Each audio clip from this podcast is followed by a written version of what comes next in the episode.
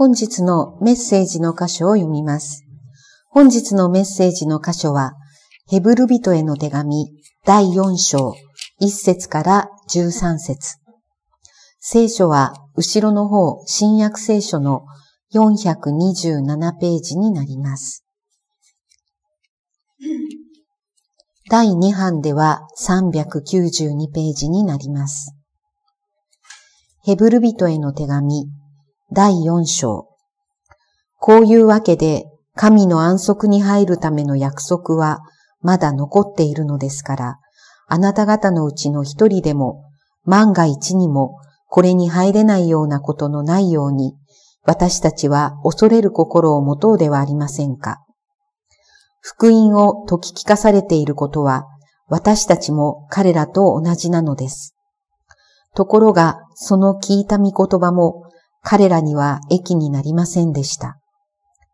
御言葉がそれを聞いた人たちに信仰によって結びつけられなかったからです。信じた私たちは安息に入るのです。私は怒りを持って誓ったように、決して彼らを私の安息に入らせない、と神が言われた通りです。見業は創世の初めからもう終わっているのです。というのは、神は7日目について、ある箇所で、そして神はすべての見業を終えて、7日目に休まれたと言われました。そして、ここでは、決して彼らを私の安息に入らせないと言われたのです。こういうわけで、その安息に入る人々がまだ残っており、前に福音を解き聞かされた人々は、不従順のゆえに入れなかったのですから、神は再びある日を今日と定めて、長い年月の後に、前に言われたと同じようにダビデを通して、今日、もし御声を聞くならば、あなた方の心を堅くなにしてはならないと語られたのです。もしヨシュアが彼らに安息を与えたのであったら、神はその後で別の日のことを話されることはなかったでしょう。したがって安息日の休みは神の民のためにまだ残っているのです。神の安息に入ったものならば、神がご自分の技を終えて休まれたように、自分の技を終えて休んだはずです。ですから私たちはこの安息に入るよう力を尽くして努め、あの不従順の例に倣って落語する者が一人もいないようにしようではありませんか。神の言葉は生きていて力があり、両刃の剣よりも鋭く、魂と霊、関節と骨髄の分かれ目さえも差し通し、心のいろいろな考えや計りごとを判別することができます。作られたもので、神の前で隠れおせるものは何一つなく、神の目にはすべてが裸であり、さらけ出されています。私たちはこの神に対して弁明をするのです。本日はこの箇所より神の言葉と一つにと題してメッセージをお願いします。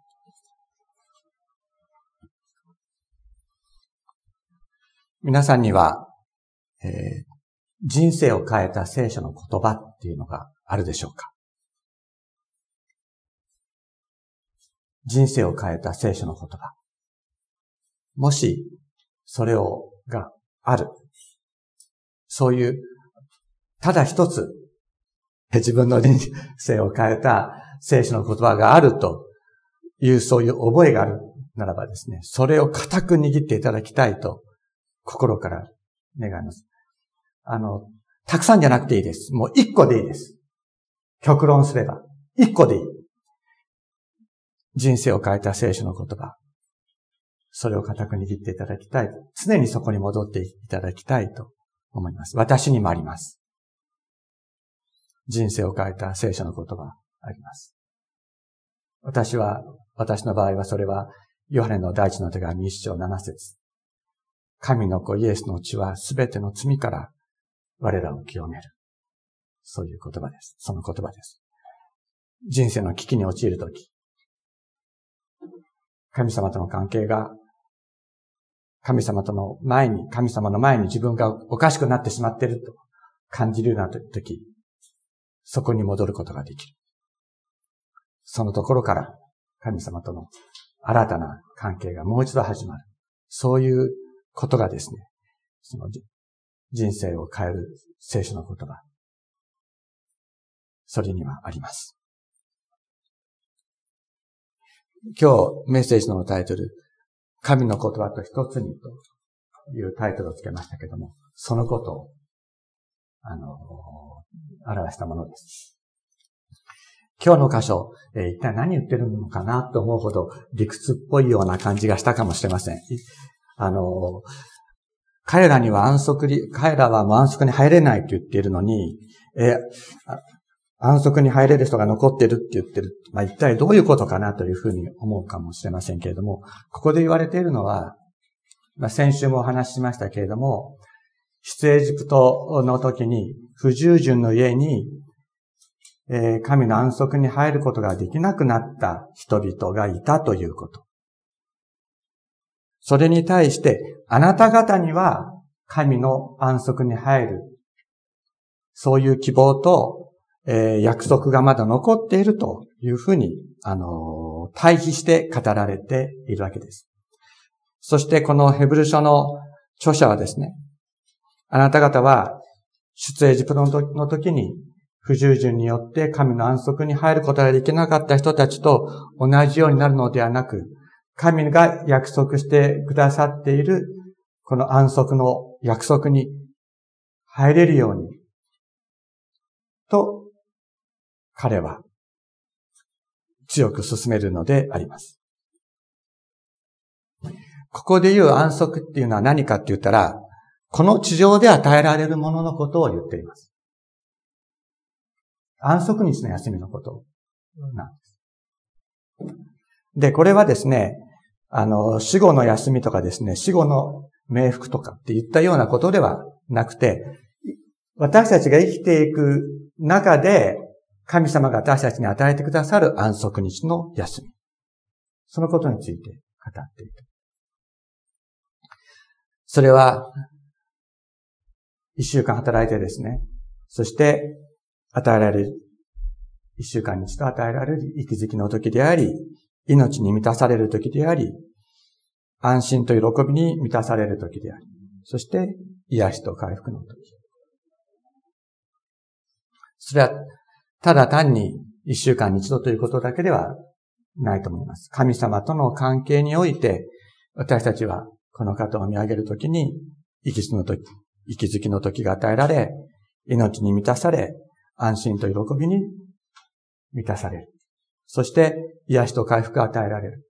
こういう、えー、安息が、私たちは、私たちにですね、生きている間に与えられ続ける。その祝福を受け取り損なわないようにと、えー、この著者はですね、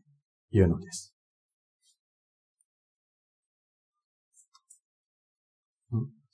えー、先週のところでですね、えー、このように言われています。三章の、えー、三章の、えー、7節から読みますと、ですから精霊が言われる通りです。今日もし御声を聞くならば、荒野での心試みの日に、見怒りを引き起こした時のように、心を堅くなにしてはならない。あなた方の人たちはそこで私を試みて証拠を求め、40年の間私の技を見た。だから私はその時代を憤っていった。彼らは常に心が迷い、私の道を悟らなかった。私は怒りを持って誓ったように決して彼らは私の安息に入らせない。これは支援の95編からのギリシャ語の引用であります。あの、これ先週、えー、スライドが見られなくて、言い損ねたことではあったんですけれども、今読んだ、荒野での試みの日に、見怒りを引き起こした時のようにとありますが、この試みの日というのは、神様がイスラエルの民を試みて試練に合わせたという意味ではないんです。日本語を読むとそういうふうに感じるかもしれないけれども、そうではなくて、イスラエルの民が神様を試みたんです。イスラエルの民が神様を試みた。つまり食べ物がない、水がない。そういう時に、イスラエルの民が神様を試みた。そのことを神様は言ってらっしゃるんですね。だから、あの、ここら辺の、ここのところも、あの、誤解ししてはならないということであります。えー、出エジプト記の17章を見ますと、エジプトで、ちょっとごめんなさい。エジプトで奴隷とされていたイスラエルの民がですね、その苦しい苦しいと、あの、叫び声を上げたもんだから、神様は様々な奇跡、力ある技をモーセを通して行わせて、そして最後にエジプトの中のウイゴは全て死ぬけれども、イスラエルのウイゴだけは助かるという奇跡を起こさせ、イスラエルをエジプトから脱出させます。エジプトの苦しみと混乱の中、イスラエルは脱出するわけですけれども、それをですね、エジプト軍がこう追跡して、そしてついに、航海、今、航海と言われるところ、聖書の中で足の海と呼ばれますけれども、そこに追い詰められたときに、えー、足の海が二つに分かれる。そういう大奇跡を神様を起こして、イスラエルを乾いた地をですね、こう渡らせ、お救いになりました。で、で、航海を渡った向こう側で、えー、食料に植えるイスラエルに、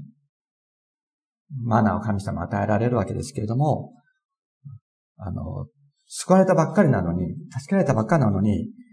あの、エジプトの方がマシだったって言い始めるわけですね。それ、そういう民に、えー、神様はマナーを与え、そしてまた、えー、水に乾くとですね、イスラエルはまた、エジプトの方がマシだったっていう、いう。そういう、エジプトの方がマシだったということによって神様を試みるわけです。そういう者たちに神様は、えー、水を与える。ところが、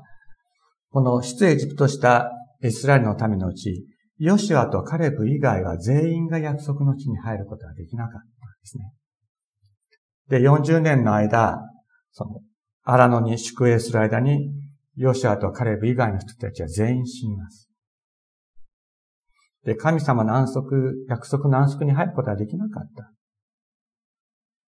で、その原因は何かというと、心を堅くなにした。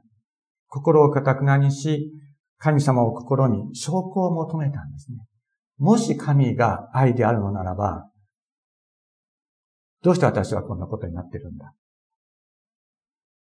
言って、神様に証拠を求めた。神の愛を疑ったんです。で、それは、そのことを、この、えー、ヘブルテの手紙の著者は、悪い信仰の心だ。というふうに言っています。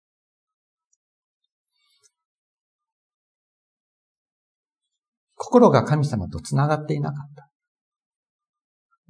神様とは心とだけ繋がることができるんです、ね。知識ではありません。また、あの、どういう家柄に生まれるとかですね、そういうこととも関係ない。神様とは心とだけ繋がることができる。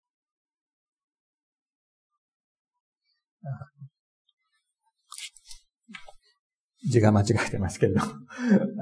信玄です。信玄の4章23節に、えー、力の限りあなたの心を見張れ。命の泉はそこから湧く。という言葉があります。命の泉は心の中、一番奥深い神様だけが開くことができる心の底のその泉から湧くと言います。ですから、心を大切に、心、神様が開いてくださった心を大切にしなければ、神様と繋がることはできないのであります。で、これ、先週読んだところですけれども、6節にですね、もし私たちが確信と希望による誇りを終わりまでしっかりと保ち、持ち続けるならば、私たちが神の家なのだ。もし最初の確信を終わりまでしっかりと保ちさえすれば、私たちはキリストに預かるものとなると言われている。で、確信っていうのは、まあ、これ先週も申し上げました。ギリシャ語では、ヒポスタシスと訳されています。これ実体という意味ですけれども、ヘブライ語では、えー、ビッタホンって言ってですね、信頼とか、確信とか、まあ、今のヘブライ語では安全とか治安、安全保障と、そういったような言葉に用いられる言葉が、この確信という言葉です。つまりその内容というのは、その確信の内容とは何かって言ったら、あの、昨日私、妻に言ったんですけど、僕は風邪をひいていることを確信するとかって昨日言ったんですけど あの、そういう確信じゃないんですね。そういう確信じゃないんです。えー、私たちに安心感と安全を与える実態に対する信頼。これを聖書は確信というわけです。だから悪いことについて絶対そうだと思うことだってもちろんあるわけですけれども、そういうことを確信というふうに言ってるわけではなくて、安心と信頼。安心に基づく信頼。これを確信という、これを信仰と聖書では言うのです。です。ですから安心感というのは神様との人格的な関係、神様の温かさに触れる。そのことによってしか与えられない。そういうものです、ね。だから自分が一生懸命何か思い込もうと思うことではないし、自分を、あの、えー、自分にあの言って聞かせるということでもないわけです。今日の聖書の箇所の中で特に、あの、ここで分かち合ってですね、心に覚えて帰りたい言葉が、えっ、ー、と、2節ですね、4章2節福音を解き聞かされているということは、私たちも彼らと同じなのです。ところが、その聞いた御言葉を、御言葉も彼らには益になりませんでした。御言葉がそれを聞いた人たちに信仰によって結びつけられなかったからですとあります。御言葉がそれを聞いた人たちに信仰によって結びつけられなかったからですとあります。で、ここで結びつけると訳している言葉は、こう、こういうふうに、あの、結びつけるという意味ではなくて、むしろ混ざり合うという意味なんですね。化学反応してさせて、一つにする。そういうような意味です。だから、分けられない一体とするというのがここで言っている意味です。つまり、神の言葉、聖書の言葉が自分のアイデンティティとなるということを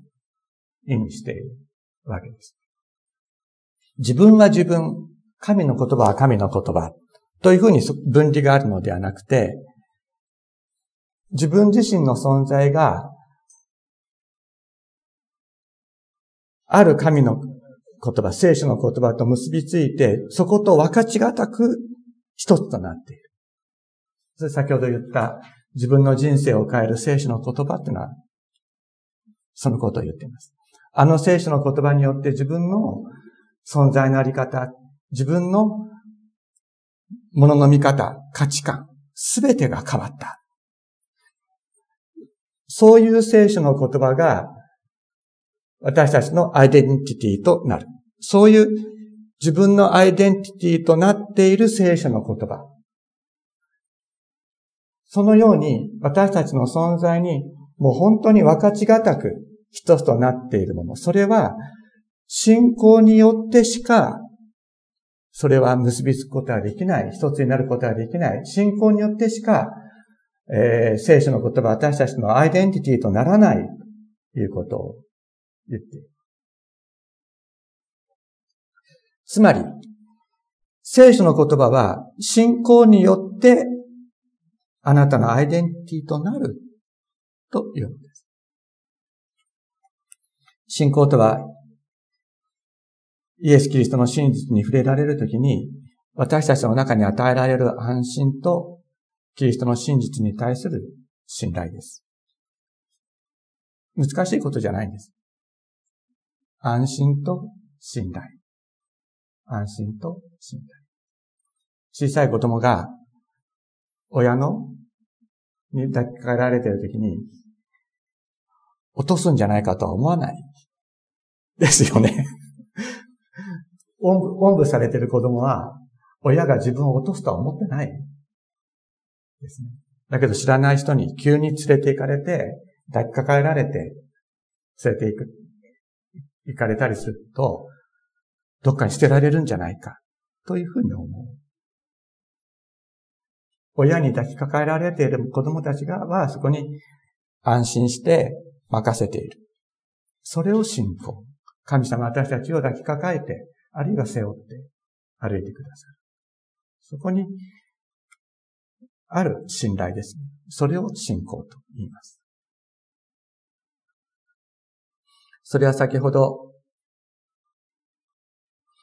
えー、ご一緒にヨハネの福音書を読みましたけれども、15章7節にイエス様が語っておられる言葉に表されています。あなた方が私にとどまり、私の言葉があなた方にとどまるなら、何でもあなた方の欲しいものを求めなさい。あなた方が私にとどまり、イエス様の中に安心を見出すということです。イエス様の中に自分の安心がある。そして、私の言葉があなた方と一つとなっているなら、何でもあなた方の欲しいものを求めようと。これ何でもっていうのはね、宝くじ当たりますよねってことじゃない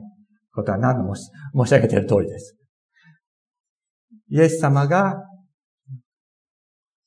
イエス様の中に私たちの安心があり、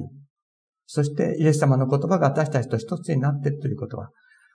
私たちがイエス様の名代としてこの地上を歩くということです。ですから、イエス様の名代としてイエス様の御心が行われるように私たちが求める。それは叶えられるとイエス様は約束してくださっています。えー、ヘブルビテの手紙に戻ってですね、4章の12節にこのようにありました。神の言葉は生きていて力があり、両刃の剣よりも鋭く、魂と霊、関節と骨髄の分け目さえも差し通し、心のいろいろな考えや計りごとを判別することができます。作られたもので神の前で隠れ、応するものは何一つなく、神の目にはすべてが裸であり、さらけ出されています。私たちはこの神に対して弁明をするのですと言っています。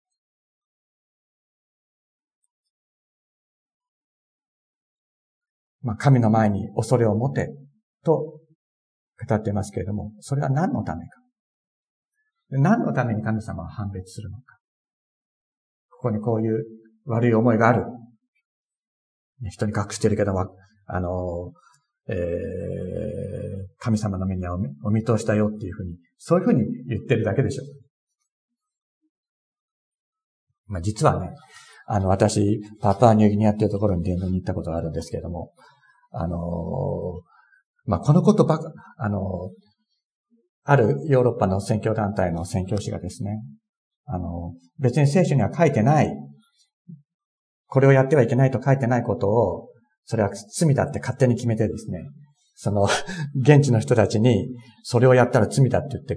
あの、あの、教えてることがあったんですね。そして、あの、神様は全てお見通しだ。それをやってる奴らは地獄行きだって言ってこう教えてたんです。そんなことのためにね、神様、聖書は書かれてるわけじゃないです何のために神様、私たちの隠れた心の中を判別なさるか、断罪するためではないですね。古い罪の性質を取り除くためにやってください。先ほどのですね、出エジプトのお話にちょっと戻りますけど、ちょっと行ったり来てすいません。あの、出エジプトの、エジプトしたためのうち、えー、ヨシアとカレブ以外はですね、荒野で死に絶えた、先ほど申し上げました。で、神の安息に入れなかった。で、その理由は何かって言ったら、エジプトの生活を知ってるからなんです。で、彼らは奴隷ではあったんですけれども、肉と水には満ちてたんです。欲しいだけ水があって、欲しいだけ肉を食べることができた。だから、なんか苦しいこと、神様の導きでエジプトを出たはいいけれども、なんか苦しいことがあったら、ああ、エジプトよかったなっていうふうに思うそういう心が残ってしまってるわけです。で、まあ肉と水があればどれでもいいかっていう、そういう思いがこう出てくる。心の闇がやっぱり彼らになった。まあ簡単に言えば、あの何か、あの罪を犯してですね、服役した人が、刑期を終えて出てきて、働くの大変だから、あの、塀の中に戻りたいっていうのと同じことなんです。だから、その、神様は安息に入れという、おっしゃるときに、あなたは6日間、6日間働いて7日目に安息に入れというふうにおっしゃってる。つまりそこには6日間の苦労っていうのはやっぱりあるわけです。6日間の苦労っていうのはあるんだけれども、その7日目の安息に入る、入るためには、やはり6日間、神様と共に苦労しながら歩む。それが、やっぱり、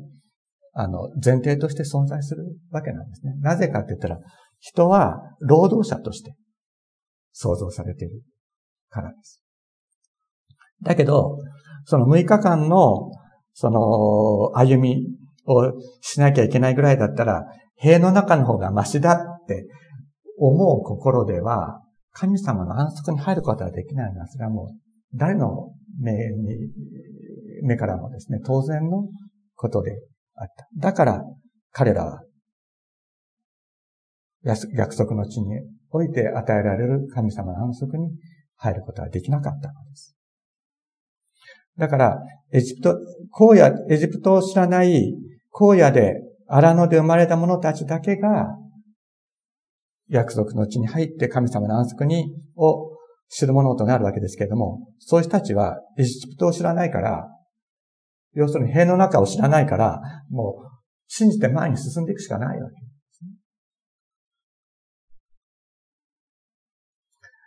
そこで、その神の言葉が私たちの中の古い罪の心と新しい心を判別してくださって、そのエジプトに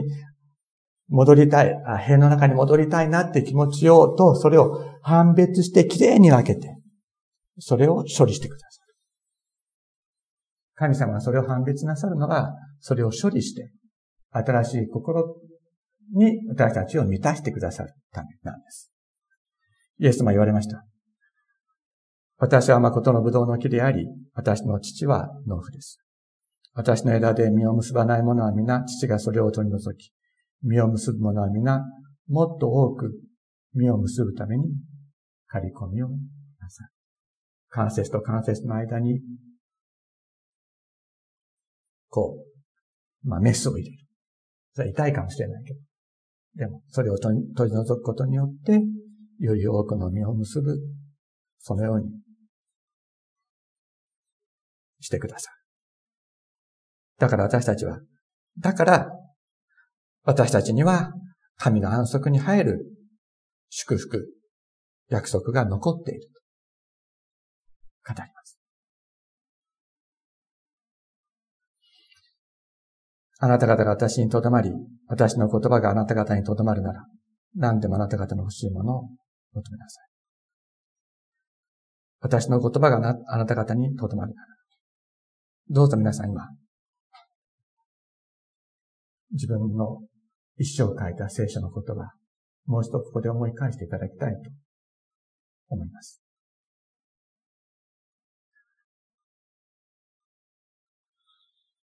あなたに安心と信頼を与えてくださった神様が、あなたの心の一番奥深いところに開けてくださった扉。その扉を通して、あなたの人生を変える言葉があなたの中に入ってきたはずです。あなたがそこにもう一度戻るときに、そこに開いた扉から神様の命がもう一度あなたに入ってくる。神様が開けた扉を閉じることができる者はいないのです。神様が開けた扉は、あなたの心の奥底の中で、いつも開いています。神様との関係がそこに開かれているのです。だから、あなたのアイデンティティとなっているその聖書の言葉に、あなたはいつも戻ってほしい。私もいつも戻ります。そこにあなたと神様との深い関係が回復するのです。お祈りをしましょう。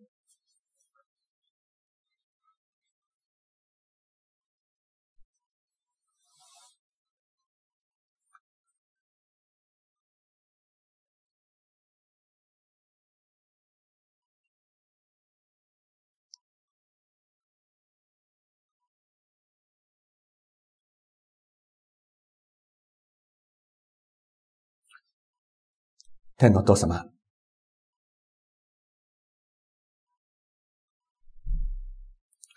どうぞ今、私たち一人一人に、あなたが私たちに与えてくださった安心と信頼を思い起こさせてください。あなたの言葉が与えられたときに人生を変えるようなそういう言葉が与えられたとき、私たちは本当に喜びと安心で満たされました。主をどうぞ、いつもそこに戻ることができるように、導いてください。天のお父様、あなたが開けてくださった扉を閉じることができるものは何もありません。主イ様、人生の苦しみに出会うときに、また、罪の誘惑がやってくるときに、天のお父様、どうぞそこに、あなたが与えてくださった言葉、あなたが与えてくださった安心と信頼に、私たちが戻ることができるように、どうぞお導きください。天のお父様、そしてその扉から豊かに、あなたが命を注いで、天のお父様、もう一度あなたの見舞いに立ち上がることができるように、力づけてください。天のお父様、その扉からあなたの光を照らしてください。その扉から死を、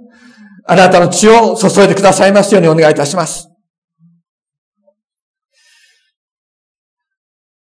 主様、あなたが与えてくださる、この平安の中に、あそこの中に、天のお父様、私たち本当に憩い、